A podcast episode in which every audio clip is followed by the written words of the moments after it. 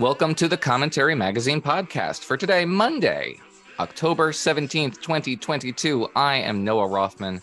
John is out today, but with us as always, Abe Greenwald. Hi, Abe. Hey, Noah. Christine Rosen. Hi, Christine. Hi, Noah. And in John's stead, the illustrious Eli Lake, who wears many hats. Uh, he is the host of the Reeducation podcast. He is a contributing editor to Commentary Magazine, and he is a Bloomberg columnist, correct? No, no, no, no. New York Sun columnist. New York Sun columnist. Uh, but I think the... I think I should you should just refer to me as the uh, Billy Preston of the commentary Beatles. I like Renaissance that. man. Yeah. Thank you for joining us today, Eli. Um, we uh, woke up this morning. I woke up this morning at around three o'clock in the morning. Just rolled over and looked at my phone, and we got an alert from the New York Times. New York Times has a new poll out with Siena, um, gauging the state of the race uh, ahead of the midterms, which are coming up very soon. And they produced a poll that suggests uh, the Republican issue set is uh, reasserting itself after a summer in which there was a bit of a swoon. Democrats were enjoying a renaissance around some of their cultural issues uh, guns, abortion, the state of American democracy. Uh, all of that seems to be fading away as we get closer and closer to uh, the vote and um, all these illusions are fading away as the economy takes front and center. Republicans enjoy a four point lead in the generic ballot in this poll. Um, it rounded up a little bit, but nevertheless, 49% of Republic, 49% of voters say they're voting Republican this year to 45% dem- uh, Democrat. That's a gigantic shift from the last poll um, that New York Times Siena did uh, which suggested that Republicans and Democrats were pretty much even. Uh, in this survey, Republicans are winning 47% of women. That's split right down the middle 47 47 for Republicans and Democrats among women. They're winning 34% of Hispanic voters. They're winning 17% of Black voters. Almost one in five African Americans say they're voting Republican this year. 51% of independents. And the biggest shift, according to the New York Times, came from women. Uh, who identify as independent voters. In September, September poll, they favored Democrats by 14 points, and now it's gone all the way in the other direction. Republicans are the favored candidates among independent voting women to the tune of 18 points. Now, if you really want to compare this to the rest of the, the uh, generic ballot polling and the state of play, it's really all over the place. We got a poll from Fox News, pretty good pollster, by the way, New York Times Siena is rated in 538 as a um, A plus pollster, so this is a no joke pollster, and this is the poll that I think Nate Cohn was talking about. We we talked about this a bit yesterday or last week rather, um, where he said it's very difficult to get people to answer the phone and talk to you. Uh, I think this is probably the poll he was saying that the response rate is around 0.4 percent, um, which is down from uh, 2018 in that midterm cycle it was about 1.8% of people would actually pick up the phone and talk to you. As difficult as that is to get a, a half decent poll, you can imagine how hard it is if it's just less than uh, half a percent of people actually want to talk to you. Nevertheless, this is the result they produced. Fox News produced something pretty much diametrically opposed. Um, Democrats up by 3% in the generic ballot. But uh, Real Clear Politics has a pretty good visual tool for this. Um, if you look at their average of uh, the polls and you visualize it, um, it's not necessarily if you compare Democrats and Republicans relatively, you get kind of a mixed picture. If you look at where Democrats are polling, 45, 46, 44% roughly, um, the number of, uh, of responses saying they're going to vote Democratic is just down. You can visualize it. You can see people are saying less, fewer people are saying they're going to vote Democratic, um, and more people are saying they're going to vote Republican. And you get a pretty clear trend uh, as we get into the home stretch here and it's all about the issue set. This New York Times Siena poll is pretty clear about what the issues are the economy and inflation, which they broke down helpfully. Um, and vast, you know, a distant second place is democracy at 8%. And then you get coming in for third at a tie, abortion and immigration, both of which are, you know, abortion is a Democratic issue, immigration is a Republican issue. So it's kind of a wash. And deep, deep, deep, deep, deep, deep down at the very bottom of the poll is guns, which registered at 9%. 9% of people said this was one of their biggest issues in the summer. Now, 1%. Nobody cares about it. Um, so it seems like a pretty clear picture to me. If the election were held today, it would be a significant re- set of Republican victories, maybe even a sweep. But the election isn't held today. Things can happen in three weeks, right? I well, give you I wait, I give you one visual from this weekend that that I think explains a lot of this. Uh, Joe Biden licking an ice cream cone and saying the economy is strong as hell. Um, no. And why and do they another... still let him lick ice cream cones? This okay, is... but he here's a guy who's actually I, I, mean he's been called upon recently to go uh stump for some candidates, but the person they really want is his wife. They want Jill Biden uh, on the on the stump for them, not not not Joe. And I think to explain, particularly the independent um, leaning women's shift of opinion, economy and crime. These are the two things that, again, I've been beating this dead horse, but especially with the economy, people, I mean, if anyone is lucky enough to have a retirement account and oh, has opened a statement recently, they see they are losing money. Their future tucked away savings that they, they're going to depend upon when they retire that's gone down everything else the price of everything else has gone up people are feeling this and the reason I, I invoke Joe licking an ice cream cone is that he's not speak he's still not speaking to that and he is the leader of the party that should be speaking to this. Instead, they passed a bill that we that now tons of economists are constantly pointing out to us caused inflation to rise. So they just they don't have a message that's going to address these concerns. You should say crime is actually they, pretty low in this poll as well, surprisingly low. Only 3% of people said it was the most important issue. And among them, was mostly Republicans and women. Christine's absolutely right. This is a, a concern shared primarily by women, but it, it, the issue of the economy and inflation is blotting out the sun.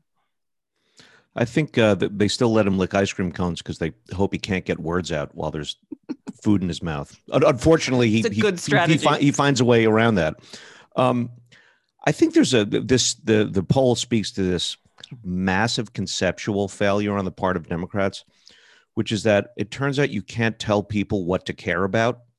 You can you can see their cares and sell them that you're the best person to answer them. Uh, you can try to tout your your accomplishments, such as they may or may not be, but um, when they are when they care about prices and the economy, uh, crime, even though it was low low in the low in the in the rankings. Um, you cannot tell them to care about green energy um, and and whatever else. It's not. It, it doesn't work that way at all. Eli, that's or really... millions of Americans are just succumbing to disinformation. And uh, the answer is we have to have a more rigorous sort of censorship of social media which uh, you know what our what our what our true democracy loving democrats have been saying now for a few years. And this poll is evidence of it. In fact i think this poll is disinformation because the people who believe what they believe are just you know these automatons that are you know being told all this false information. It's really a huge problem abe. You're being facetious so facetious. Don't like you can't even imagine. I don't think you have no you have a very good point though because abe is absolutely right. They think they can talk you out of Uh, noticing that the economy is bad. They think they can and then tell you, you you're a moron because you believe something that they don't. Right. That you believe that you you're you're oh you're such a gullible moron who believes all this disinformation. There's no inflation. There's no recession. So take your very cynical, facetious approach here and apply it seriously because I think you're onto something to a post midterm environment in which Republicans sweep, take the House, take the Senate by a seat, maybe two. What the narrative there is not going to be well we saw inflation coming a mile away and we tried to talk everybody out of it and we were that was done they're not going to they're not going to accept any fault here at least the activist class. They're going to reach for exactly what you just said that there was some sort of svengali like manipulation of the voters that they just fell for those idiots. Yeah That's but like you know zone. you saw after 2020 that there were a lot of democrats who were saying we can't keep talking about defunding the police. We can't you know what i mean? Like there was a sense where there was you were starting to see some of the internal conversations coming out and spilling out in the public.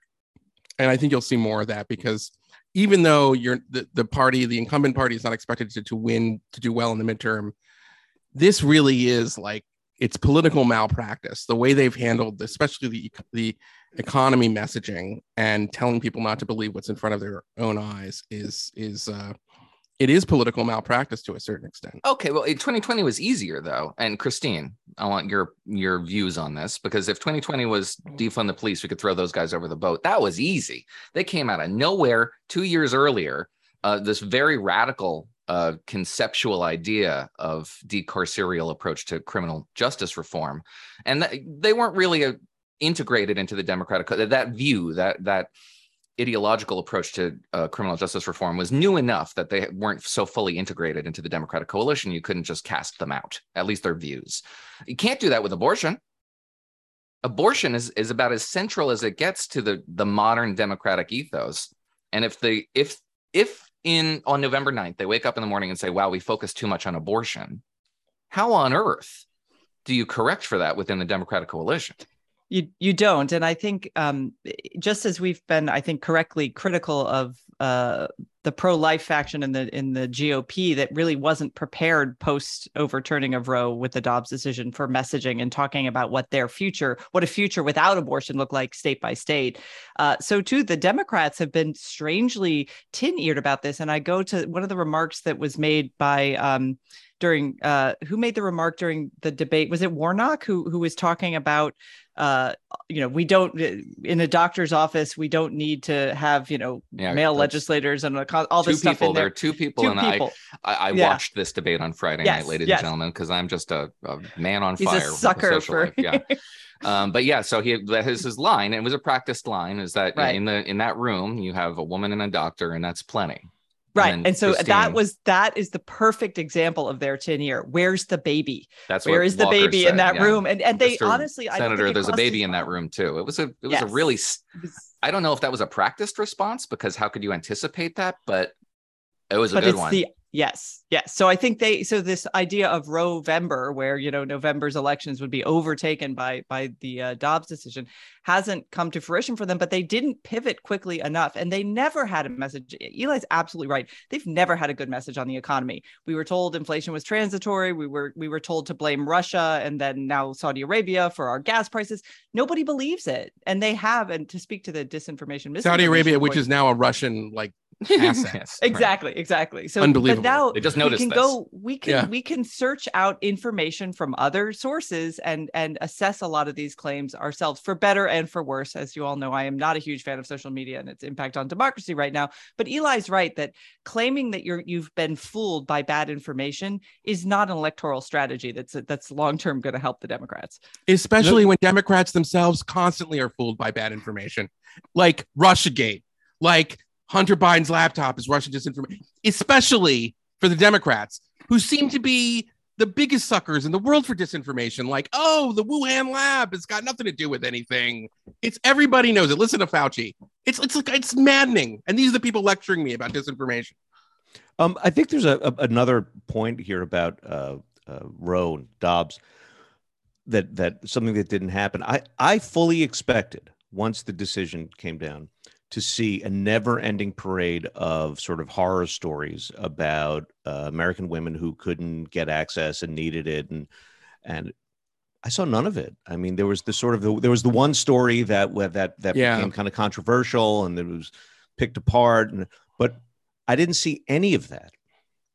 Yeah, very little, um, with the exception of this that one story, which I I recall, which is a young girl, a preteen girl who was uh, or early teenager, something like that in Ohio, Republican officials jumped out in front of that and said, well, that, that's unlikely. And it actually was the case. But yeah, you would expect to see more anecdotes, and you probably will. There will be more anecdotes, but very surprising that this hasn't really caught fire. I have a couple of um, observations about this Walker Warnock debate because um, it was interesting, and, and, I think Democrats should probably be very scared uh, of the performance that Herschel Walker turned in uh, turned in because it was not bad. Um, he had a couple of bad moments. First of all, he had set expectations very low, sometimes intentionally. Sometimes he actually tried to communicate his inexperience and inability to communicate, uh, which is you know on par with a polished politician. So he went in with low expectations and a lot to prove. And I think he he really held his own. First of all, I mean there was actually a comment by a guy who um, Greg Bluestein, who writes for the Atlanta Journal Constitution, who said, quote, I'm getting surprise texts from Democrats caught off guard that Walker is, quote, holding his own. As we've reported, he's been preparing for this debate for weeks and he eagerly sought to lower expectations. That's absolutely true. Um, and he, as, as Christine said, he had that one very good line, that response um, to uh, Warnock, he was um, relentlessly on message, focusing entirely on the incumbent senator, which is exactly the job you want to do. Refocused every single every single question he got, he refocused it on Warnock, which can seem evasive, but Warnock was evasive too. He was uh, he kind of misled about his church, uh, Ebenezer Baptist Church, and the evictions that it's conducting uh, for people on its property, some of whom have missed payments to the tune of $29 and are being evicted. And he wouldn't answer that question. And Warnock was like, well, it's, it's in the paper, Senator. Um, he looked evasive when he wouldn't talk about what restrictions on abortions he would support. He looked evasive when he he uh, equivocated and wouldn't answer the question of whether he thinks Joe Biden should run for president in 2024 because Joe Biden is extremely unpopular in Georgia. And Herschel Walker had this one weird moment where he kind of criticized people for being on insulin, like you got to eat better. Um, and I guarantee you, diabetics have heard that advice before and probably don't appreciate it from their political class and aren't asking for it, frankly. Um, but that was really his only bad moment. I know this badge, we produced this badge, and then he was admonished by the moderators for um, bringing a prop on stage. Uh, and I, you're not supposed to do that. Sure, fine, against the rules. But it's not like if it's a fake badge. You can get a, a, a badge that conveys your affiliation with law enforcement if you're not a police officer. Elected officials get this. Um, yeah, like Elvis got one, right? When he was, and it, but it had a badge. kind of Dwight Schrute vibe, right? Yeah. It had a sort of little more, a little less Elvis, a little more Dwight. yeah, I mean, I, I, I don't think it was all that sloppy. I, frankly, I just don't think it was the disaster that the the press is making it out to be because they want they want it to be a disaster. His performance yeah, in that say, debate was good the, the the badge moment. I didn't see the debate, but I saw the badge moment. Um, it's kind of like um, when when uh, uh, a lawyer at a, at a during a trial uh, comes up with some allegation or some some piece of evidence that isn't actually submittable, but but they hmm. say it out loud, and right. then the, then the judge says. We asked the jury to disregard that. Uh, it's it's out there. He pulled out yeah. the badge. He may not have been allowed to, but they saw it. They did. They saw it, and it's it's a real badge. So I mean, like, you, I'd be proud of that too. Um, but it was I, I, Warnock struck me as as a really kind of slippery figure, a polished politician and an outsider here.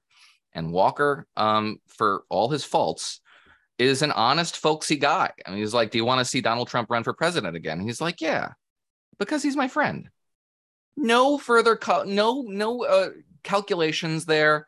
Uh, no, no, you know, nothing Machiavellian. Guy has a buddy, and he's my buddy, and I want to see him do good. That's really human and kind of comprehensible, and not something that you say, okay, this guy's trying to sell me a bill of goods, right? And he's he's an honest broker, even though he's kind of crazy. So, do Georgians want crazy? And will they take crazy? Here's what I was thinking. I think that the big thing Walker had to prove was that he wouldn't be a six year long embarrassment. He's not the he's not a guy that you're going to have to defend at dinner every other night because he says something just out of this world crazy.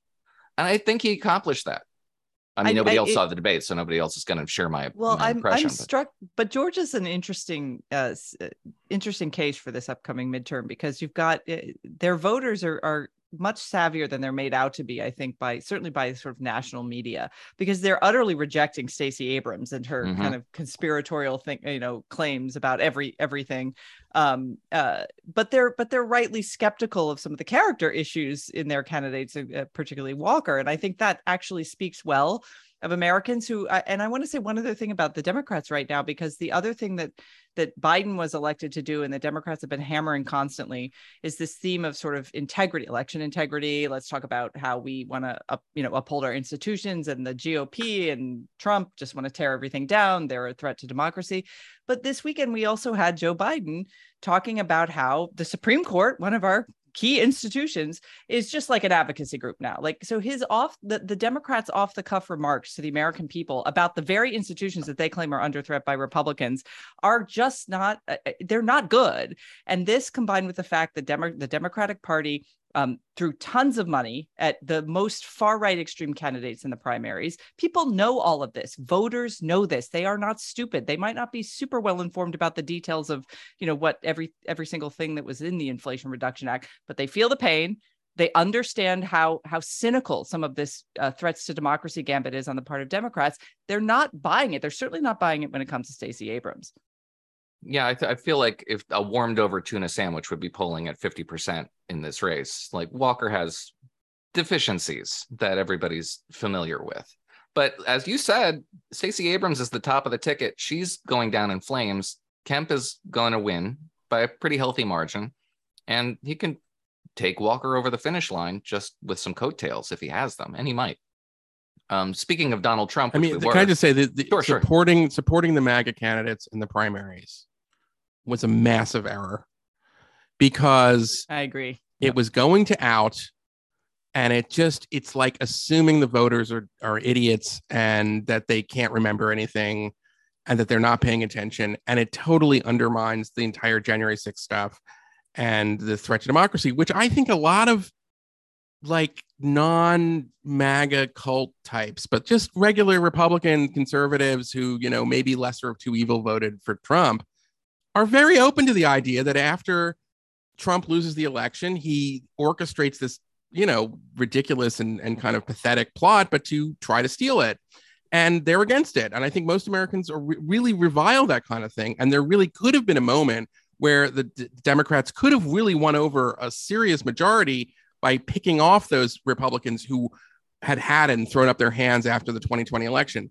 But they screwed it up yeah. Because they wanted to run against the MAGA, ultra MAGA types, and they and they keep, you know, doing other things in other areas which undermine our democracy. And so why am I going to believe these blowhard hypocrites? And we're back to pox on both their houses. Yeah, because we're back so to like voters, lesser of yeah. two evil voting, which is not great. And they had that opportunity, and we all thought Biden was the one who could do it because he wasn't as much of an ideologue. And Biden turns out to be even worse it seems like you know and and the current democratic party even worse they're all gaslighters and terrible. Well to christine's point which i think is really astute is that voters are actually discerning creatures. Yes. And there are a lot of MAGA candidates that aren't doing very well and most of them are really true believers. Doug mastriano He's a yeah, like he should believer. not win. He shouldn't be anyway. He shouldn't be elected dog catcher. He's I get terrible. it. Masterson, right, yeah. Masterson is another true believer, and he's polling very poorly. You know where the MAGA candidates who came out of nowhere with no electoral experience to win their primaries, who were, who were full throated MAGA in the primary, who are doing pretty well now? Frauds. Kari Lake is a fraud. She doesn't believe the things she believes. Um, uh, Mehmet Oz is a fraud. Herschel Walker is a famous guy maybe he probably does believe what he believes, but he's just a television personality. Kari Lake is a pers- television personality. Mehmet Oz is a television personality. They're doing pretty well. The people who are really dyed in the wool nationalist populists who want to engineer an intellectual revolution in this country, not so much. JD Vance, need to watch is JD Vance the fraud or the real deal? It's hard to say, right? That's a good point. No, I think yeah. he's fraud. He's a fraudulent person. Oh, see, I don't. T- with a tinge yeah. of converted zealotry, I would say. Yeah, I think there's yeah. Perhaps. Okay, you're right. That's fair. That's a, that's a more fair assumption that maybe he's had a conversion moment. Although the narrative, the conversion narrative, has been absent, and we, we would do with a little backstory on how he became the person he became today. Um, but yeah, I, I that's fair. That's a, that's an interesting perspective. But yeah, generally, that voters are are looking at the people who are as MAGA as you get and saying, I don't really want that, and then sort of making calculations about other people. some maybe that's a maybe that's relevant. Speaking of Trump, which we were, and the FBI, which we were not, um, the Durham probe is in court. And Eli, you have some observations about where the, uh, the probe into the FBI's uh, conduct in the Trump years is going. Yeah. Okay. So there's two things. One, there's two ways to look at this. One is what will happen to the person who's actually on trial, Igor Danchenko, the famous Russian national who was the main subsource of the Steele dossier. And there's a very good chance that the jury will acquit him of all or most of the charges. Already, one of the charges has been thrown out by the judge.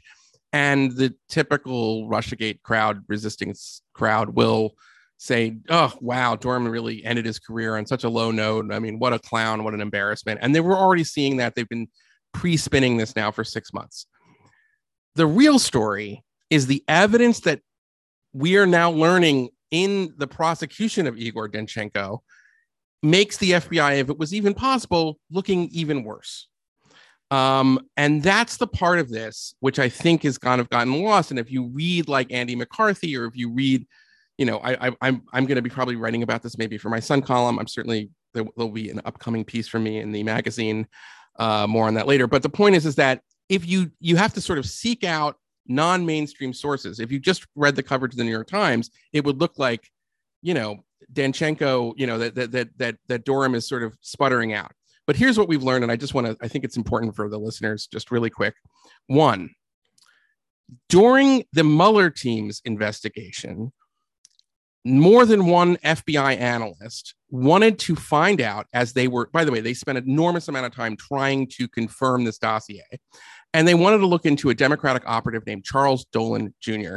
This guy is a longtime lobbyist for Russia in Washington, just a straight up Russian lobbyist when it was okay to do that sort of thing, and is sort of alleged to have been a source for a lot of the most outrageous claims in the dossier, although he's only charged Danchenko with one sort of insignificant item. But the point is, is that there was an effort from some FBI analysts to want to investigate this guy, and it was the Mueller team prosecutors, people like Andrew Weissmann, we don't know exactly who, who then vetoed it, which is really extraordinary considering the fact that we also have earlier testimony that the FBI agents who were looking into like Mike Flynn and others were saying, We've already looked into this. Stop issuing subpoenas. Stop, you know, this is a dead end. And they insisted on keeping that side of it open. Now, that to me is really, really damning. So that's the first thing that I saw. I was like, oh my God, really? So there was an effort from some of these FBI people to sort of investigate the Democrats and what happened with this. The other thing is, and this came out a little bit before, Danchenko was made a confidential human source, paid money by the FBI, um, beginning in January 2017, and then he is that that relationship ends in October of 2020. So from almost the entire Trump presidency, Danchenko is a confidential human source, which makes it really difficult for even an inspector general like Michael Horowitz of the Justice Department to get access to all that information because that really is would then be sources and methods. So then we're trying to figure out, well, why did you make him a confidential human source? And in the questioning, he finally gets to the handler for Danchenko and basically through these through questioning establishes that that they never looked for derogatory information in Danchenko's file because there was a counterintelligence investigation into him in 2010 about whether he was a Russian agent. I had assumed that, that they they investigated him and it didn't check out. No, they dropped it because they thought he left the country when he really didn't. So this just makes the FBI look entirely incompetent. And it's in many ways similar to a moment for the FBI at the end of the 1990s when, you know, we, we find out in, in the beginning of 2001 that one of their senior counterintelligence guys, Robert Hanssen, is one of the worst Russian spies in the history of American intelligence. And it's so bad that it forces Louis Freeh to basically resign, doesn't tell anybody. And it was a huge scandal. The FBI was in very, very bad odor at the time. And I'm sort of like, that should be the FBI right now. You had a guy who you never closed the investigation and you basically stopped investigating him for the wrong because you thought he was gone. He left the country when he didn't leave the country.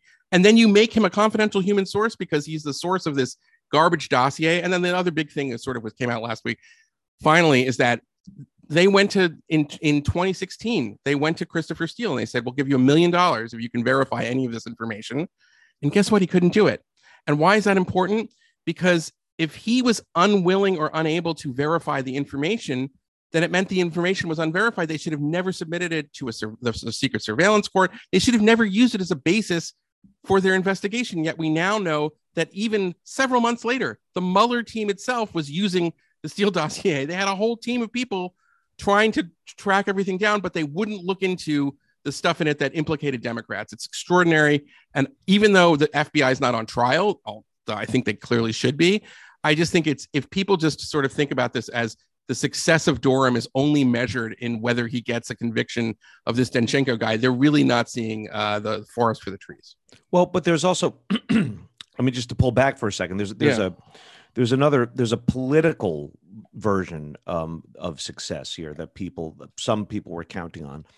Um, I think there were some very sincere, passionate hopes on the part of some people on the right that the Durham probe would result in higher higher up Democrats and uh, uh, Clinton people um, really being nabbed here and and you know um, seeing justice or something. That's not going to happen.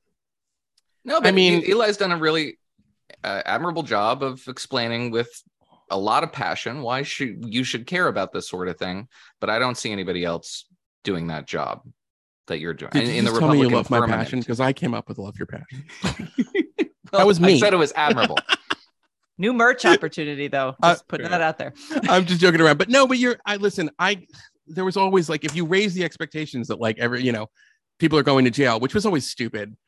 I mean, yeah, you're doing you're making the same mistake as like I don't know what Marcy Wheeler or one of these. Yeah, other... I know, but that's from the American, the average American who barely follows this. The perp walk is what you're looking for. That's just the, that's kind of the baseline. Well, right. we watch a lot of, of TV. it'll be the purview of a Republican-led Congress to dig into this. Do you get the sense that that's going to happen? We're going to have Durham hearings. I, I, the honestly, political incentives for that seem to me to be rather perverse, frankly. Yeah, I mean, listen, there's they're going to want to look into Hunter Biden and all of that's probably not great because it reminds you of Adam Schiff. It's like basically what the Democrats were trying to do.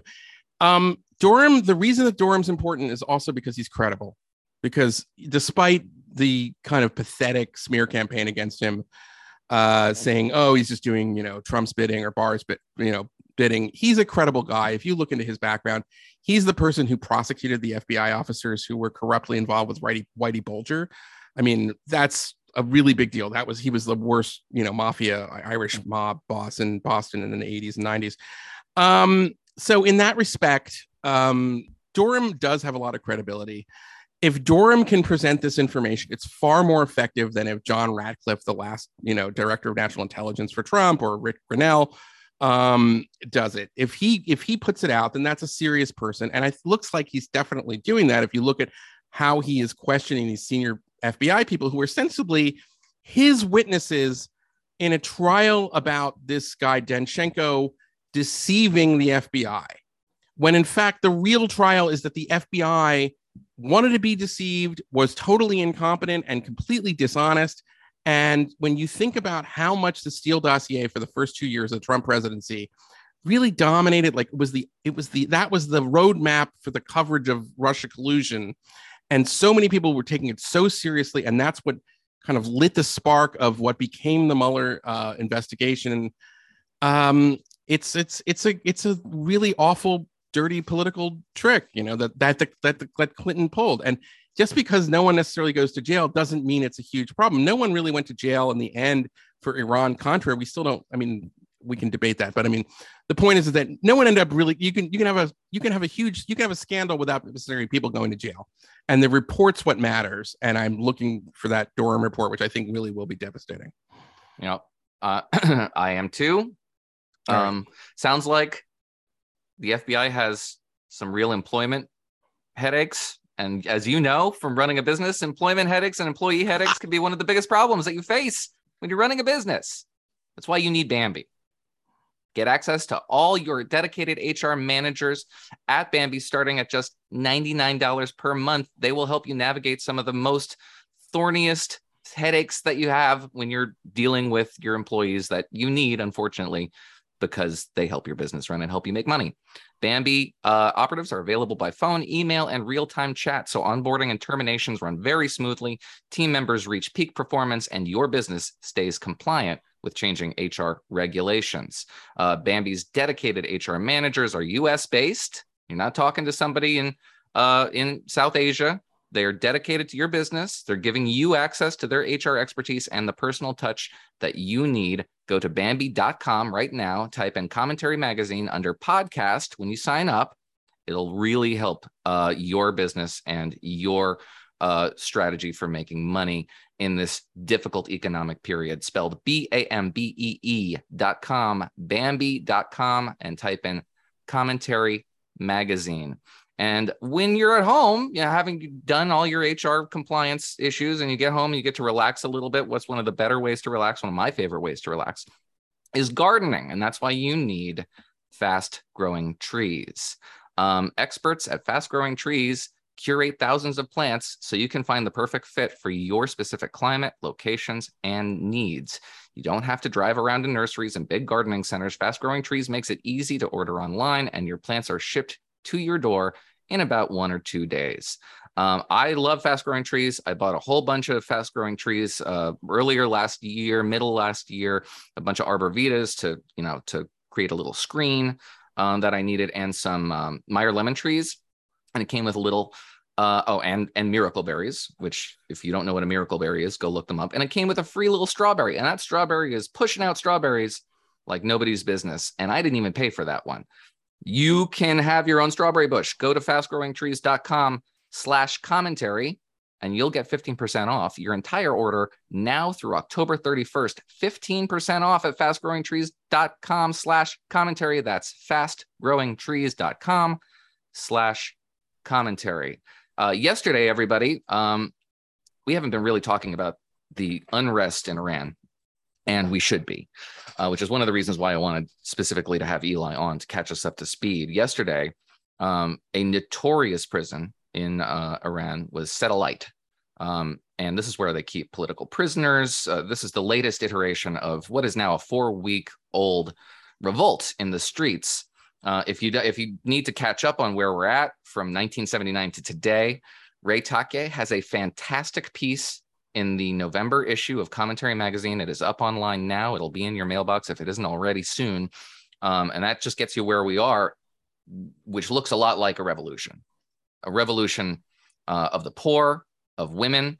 This is not purely economic. Um, it's not like uh, people are revolting over the price of eggs or petrol. They're demanding liberalism, dare I say, uh, in the streets and violently. And uh, the regime is on the back heel, it seems to me. Now, I'll, we've experienced this before. So I think one of the reasons why nobody wants to talk about this in these terms is because we've been burned before. We've seen protests like these arise and be smashed violently. And the smashing is ongoing. But the protests are not airing, uh, not ending rather. They're continuing. They're growing. Eli, what are we seeing in the streets of just about every major city in Iran? Yeah, well, so first of all, read Ray Takeyh's piece. Read everything Ray Takye writes. He's great also if you're if you're a podcast type listen to the re-education episode called iran's next revolution with ali reza nader we i'm i mean I, I lucked out i i did that one right as these things started and i'm glad i called it iran's next revolution because it looks like i it's looking more and more like that so but here's what i would say the last time you saw this level of unrest uh, that we in the west were paying sustained attention to was 2009 but think about that one compared to this one because 2009 the the the grievance was a stolen election. What the people flooding the streets wanted was a president in a system where the ultimate authority is with what's called the supreme leader. So it was still it was a protest, it was demonstrations, there was unrest, and there was a violent suppression of that. But it was still keeping the Islamic Republic system together. This time, it's I want a new system it's this time it is a revolutionary movement in the sense that they're not interested in a reform president. They're not interested in a new, um, you know, uh, they're not interested in a new Khatami, who was the reformist in the late 1990s in Iran. They're interested in eliminating the office of the supreme leader and holding their corrupt leaders accountable, which is a wonderful thing. There was a great piece uh, in the New York Times, which I normally don't like their Iran coverage, but it was a very good piece about the role of the Iranian Revolutionary Guard and how it has been insufficient to send what are these plainclothes militias called the Basiji um, to break up some of these protests all over the country. And now they're sending in an elite commando unit of the Revolutionary Guard Corps.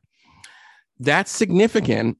But it also, I think that the thing that we can't see but must be happening because it's been going on for so long is in any time if it, for for the revolution to be successful, you have to have commanders, deputy commanders, people who are in the Revolutionary Guard Corps, in the state intelligence services, beginning to defect to the side of the people.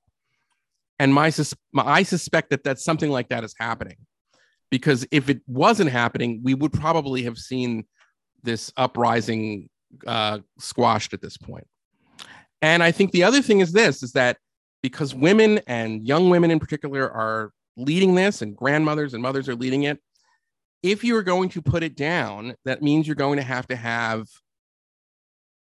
uh, you're going to be asking Iranian Revolutionary Guard Corps members to kill women and uh, grandmothers, and that's very that's a that's a hard ask. Even the most embittered, like you know, fanatic, you know, kind of you know, fascist, it's it's sometimes it's very difficult to do something like that. The images of it are really really hard to take. So I would just point out that that itself is really presents this dilemma for the regime. And then Khamenei, the supreme leader, the dictator, he's in a ridiculous kind of position now where he's going to die on the hill of mandatorily mandatory hijab. He's going to force this is what he believes that this is the equivalent. He can't because you know one way you could maybe weather the storm and survive it is to announce, you know what, we're listening to you. We're going to get rid of the morality police. Maybe we went too far. That's a way sometimes dictatorships can extend their lives.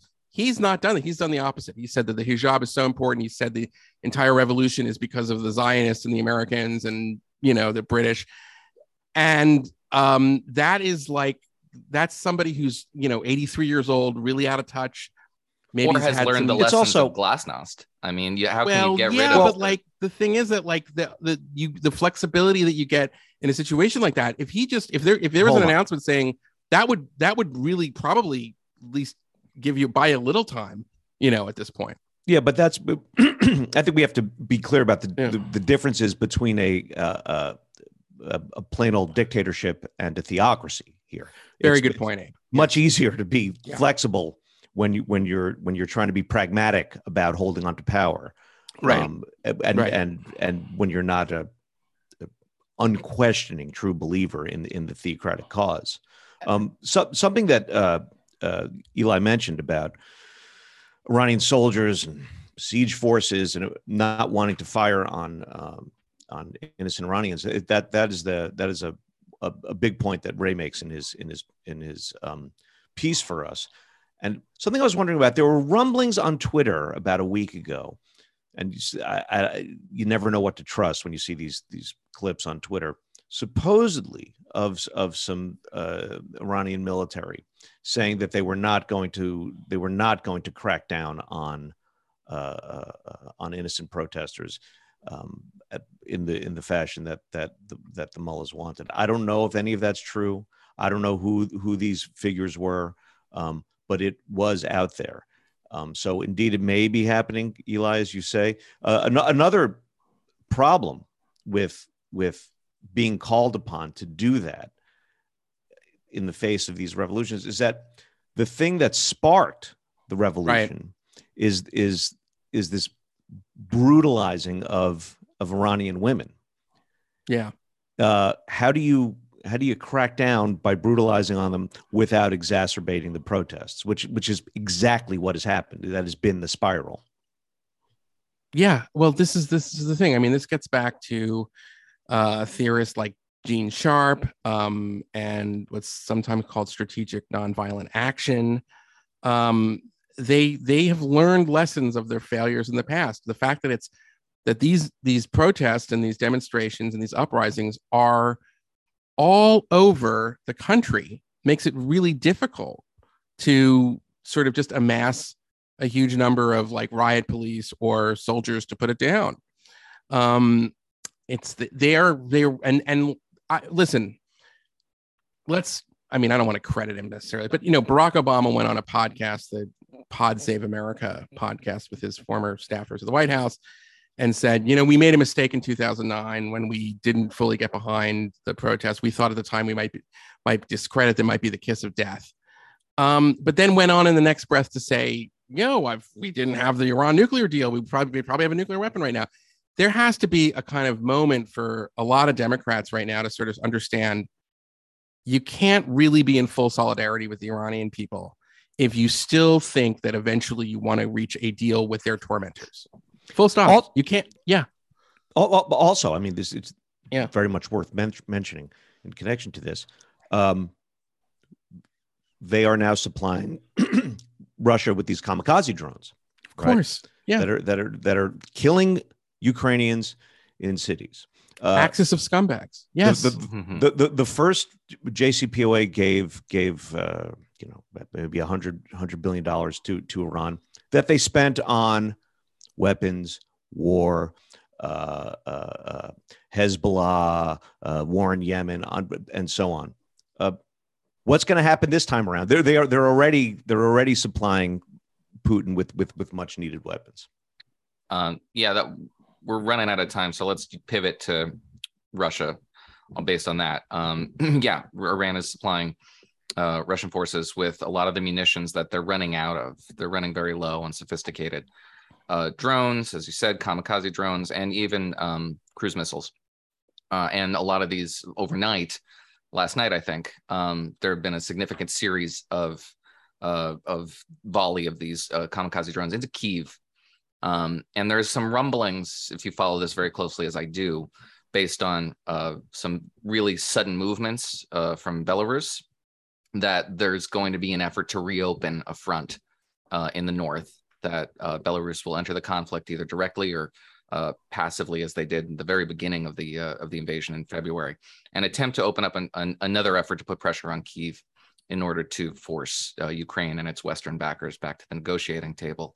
Uh, Eli did some really great work on this last week. Um, Inspired by you, by the way, Noah, because of you. your comments on the podcast about which I agreed with. I was like, you know what? Noah's absolutely right. We should have more serious conversations about old Cold War nuclear brinksmanship and what exactly would be following and what it means, because there's been a lot of irresponsible Cassandra stuff from right. some quarters, right? And uh, it's I still kind of believe that we're going to get to a nuclear standoff at some point, and if they did yeah. put pressure on Kiev, it would it would signal that that's probably closer um, right. than I than I'd like. Um, so yeah, and and I really actually I get a kick out of talking about nuclear deterrence and the theories that developed over the course of the Cold War, which are very uh, different and confrontational with, with one another. You know, if you don't know anything about it, you'd think, well, you know, mutually assured destruction is basically the doctrine that we followed from 1945 on. It's just not true.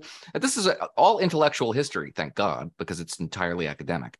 Um, but it's it's philosophy, it's cross cultural competence, it's um, leadership psychology. Leadership psychology. It's it's a very yeah. it's a fascinating field of intellectual um, philosophy that I like exploring. And uh, Eli's done a fair amount of exploring. It's this fantastic piece in the Sun uh, talking about the uh, little known, unfortunately, outside of his field, Thomas Schelling, and his uh, his work on uh, resolved ambiguity, as you describe it. And then you had a mm-hmm. really great podcast on the reeducation with uh, Tim Morrison, who's uh, written knows more than certainly I do on this.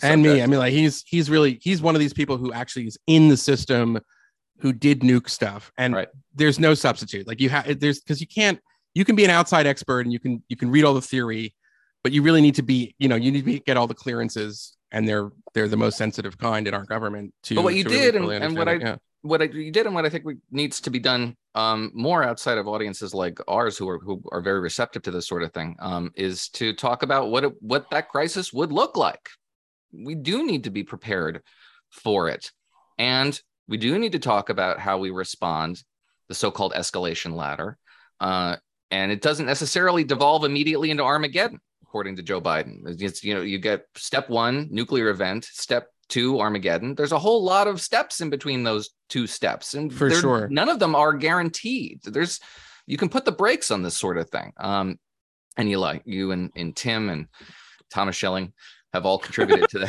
to this conversation.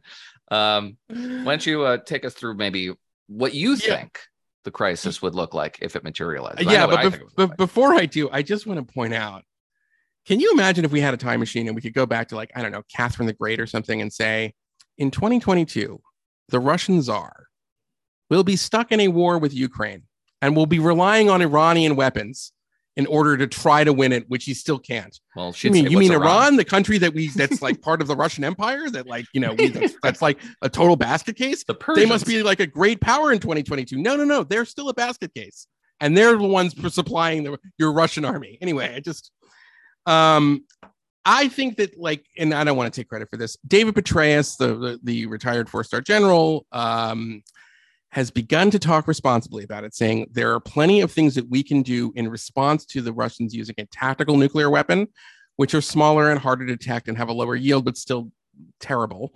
Um, and those would we could do it with conventional forces. So if it's possible that, and I should I, I want to stress this that there's when we talk about military doctrines, there's some military doctrines like so so there's one that i it's largely understood that's rarely talked about that if um it's if you watch the movie Doctor Strangelove, you would know this. But like if you you did a decapitation strike on Moscow, then it would be out of the hands of any Russian anyone, and it would just automatically then trigger the launching of nuclear missiles at the United States.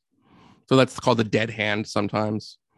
Um, and I think my understanding is that's very real. But then there's this so-called military doctrine, which I think was developed in the 2000s as a way to intimidate other people and, and, Americans, which is that if Russia is losing a war on its own territory, it will use a tactical nuclear weapon, uh, you know, so they can change the dynamics of the conflict. Um, and in theory, and I think you've pointed this out, Noah, you know, by annexing the oblast of the of of Donetsk and, uh, and Luhansk and so forth, I guess is that now Russian territory by this magic trick? And then if that is Russian territory and now there's a counteroffensive in that territory, does that now then trigger this so-called uh, doctrine which allows you to use a, a tactical nuke? Now, what does that mean? So it could be that a tactical nuke would be you would explode it in the atmosphere and it would have an electromagnetic pulse and that would like wipe out. I mean, that would be very bad. There'd be radiation, but it's not quite as bad as if you actually used it on you know, and it detonated like, you know, in a in a small city or for that matter at a military base or where there was a lot of Ukrainian soldiers who were gathered, which is presumably how you would use it. Or you could just do another underground test because we've had we banned nuclear tests for some time now, and that would maybe be a step before that. So there's all kinds of things you could do and what you mean by it. Um, but even if the Russians used a tactical nuclear weapon, does not mean by any stretch that we are then obliged to use some sort of nuclear strike in retaliation we can use conventional forces to destroy the Russian Navy in the Black Sea, which would be great. We can f- enter the conflict in Ukraine even more and further to decimate the Russian military. There's a series of steps that can be done with conventional weaponry. And David Petraeus has talked about this. Uh, others have talked about this. That would be short of using a nuclear weapon and getting into the sort of nuclear exchange nightmare scenario. Well, obviously, what would be great is if these things don't go off and everything yes. stays peacefully interred in their silos, right? Um, so how do we achieve deterrence? And one of the things I liked very much about your conversation with Tim um, is sort of this uh, talk about rationality, because there's a lot of effort to, you know, we say mirroring, which yeah. is a concept that has gotten a lot of attention now, but it's it's sort of it's deployed um, without a lot of apprehension about what it means. So a rational, it would be purely rational in my view if it would be totally irrational to use a tactical nuclear weapon in a battlefield context and expect Ukraine to respond to it in any way other than more resolve to resist. Yeah. That would be irrational. I don't think that's a rational calculation that Moscow's making. It would be rational to fire off one of these weapons in the effort to cleave off some of the Western powers that are supporting them, get everybody really scared, and then the Western powers push Kiev to negotiate on terms favorable to Moscow. That's a perfectly envisionable scenario and it would be irrational Scenario. Yeah, but I don't know if it, it's rational once you've done it. I think the the way you get you cleave off the Western powers is if you seriously threaten it, and then the threat gets some of the Western powers to then push. Uh, there's a, there's a divide within NATO to push you know right. Zelensky to the negotiating table because once you use it, then you have a second order consideration, which is we have to make sure that no one ever uses a nuclear device again, and therefore there needs to be significant, like, unbelievable penalties. I think at that well, that's point, our you, calculation. That might not be Moscow's. Yeah. So, Abe, I want to. Yeah, but like, do you think the Chinese or the Indians? That's my thing. Is the Indians Maybe. are now kind of on the. Would they accept it? They're, these are nuclear powers that have an interest in not seeing this become right. normalized. I, I would imagine if I was the Chinese, like that would be maybe that would that would be a problem even for Xi Jinping, even for a fellow tyrant like Xi Jinping who doesn't like America and everything else like that.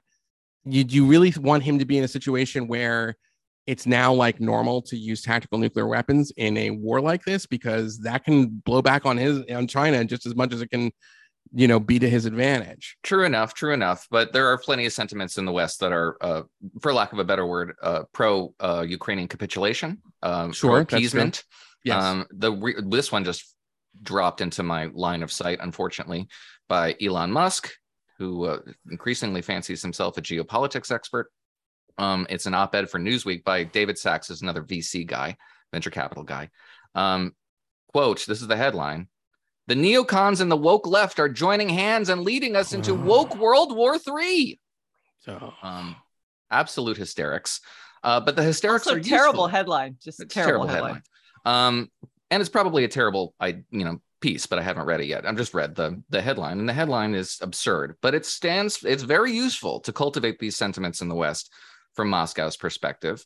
Um, Abe, it's you know, we know perennially that neocons are simultaneously irrelevant and powerless, and yet omnipotent uh, in the degree to which they manipulate events.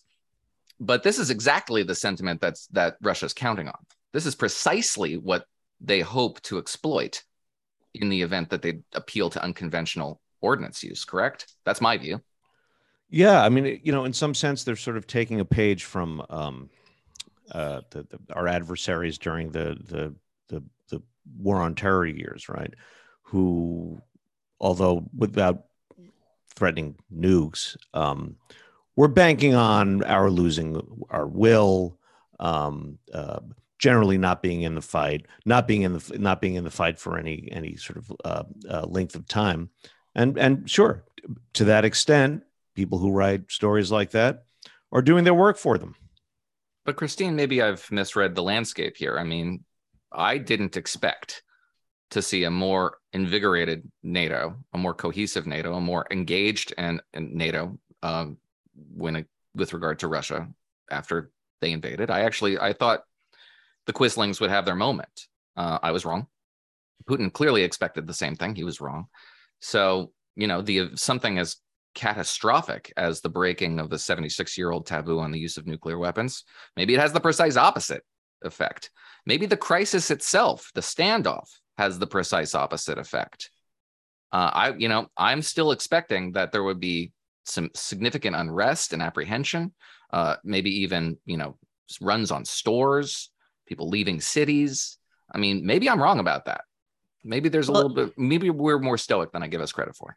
Well, I think too, I think there's been a, a, kind of clarifying effect with a lot of this, and not just about the war, but about how Europe um, is is correcting as well. Uh, certainly with regard to how it uh, gets its energy. it's looking at a very difficult winter. This winter will be very rough uh, for Europeans, and and economically, both in the UK and the rest of Europe, they're facing you know similarly challenging circumstances as as we are as well. So there's a sense, in some ways, that I actually see this long term it's an optimistic shift where a lot of the leaders of Europe who could otherwise not even be bothered by any of this stuff and pursue sort of you know excessive green policies um, kind of politically weird coalition building now they're suddenly not back in the 20th century, but they're back to dealing with a set of very stark realities that they haven't had to face in a while. And they have actually retreated into a kind of liberalism, which is which is heartening, right? They're they're looking at NATO, they're looking at ways to kind of ensure stability, peace, and um, lack of disruption. That's a lot harder now than it was 100 years ago,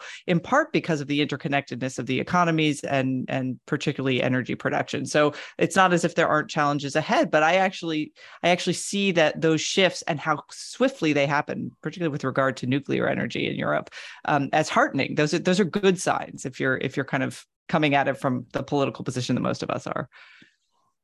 I would just ask gently of the venture capitalists. I don't, you know, go out there and pick winners and losers in the economy. I have no idea what long-term growth potential is in the latest big thing. You don't know how to do geopolitics please stop advising us about geopolitics. You sound like hysterics. They they are correct that yeah, eventually the war has to end, but they never recognize that like wait a second, Putin started the war. If he profits from the settlement of the war, if he gets to keep territory that sh- he that was never his and shouldn't be his, then we're, we're then we're you know we're defining deviancy down we are we are you know what is that we are creating a moral hazard in geopolitics which is something they understand in economics but they don't seem to understand in geopolitics no it's a profound so failure. it's a profound failure of imagination on their part for, yeah. for people who who have made imagination into a career um, yeah they, and by the they, way elon musk is is like i don't want to beat him up too much what he's been able to do especially recently with starlink it's a profound um, and is a profound service a, to the war in Ukraine. And absolutely, it's a profound service to the war in Ukraine, and he's a real hero for that. And now that he's apparently trying to do this for Iran, I mean, this is somebody who is really, you know, changing history in a good way.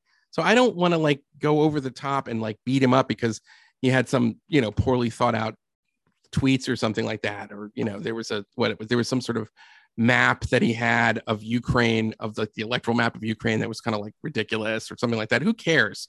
He's, and you know, he has no idea what he's talking about. We should yeah, be it's very fine. Clear. It's I mean, fine that he doesn't know what he's talking about in that because but he's a successful polymath. I mean, they tend to yeah, kind exactly. of spout and off like, about stuff. Right. That... he knows a lot about like how to, you know, private spacecraft and satellite links and Teslas. I mean, all that's for the good. So I I, I got to say, I mean, this, and this would open up a whole other conversation that we don't have time right. for. But um, I'm starting to get the the sort of painful sense that he looms entirely too large in our politics and in our world. I got to be honest. Yeah, I, I'm. I agree with you. The good things he's done, I support them. I was, I've been on his side generally in the in the pro or anti camp.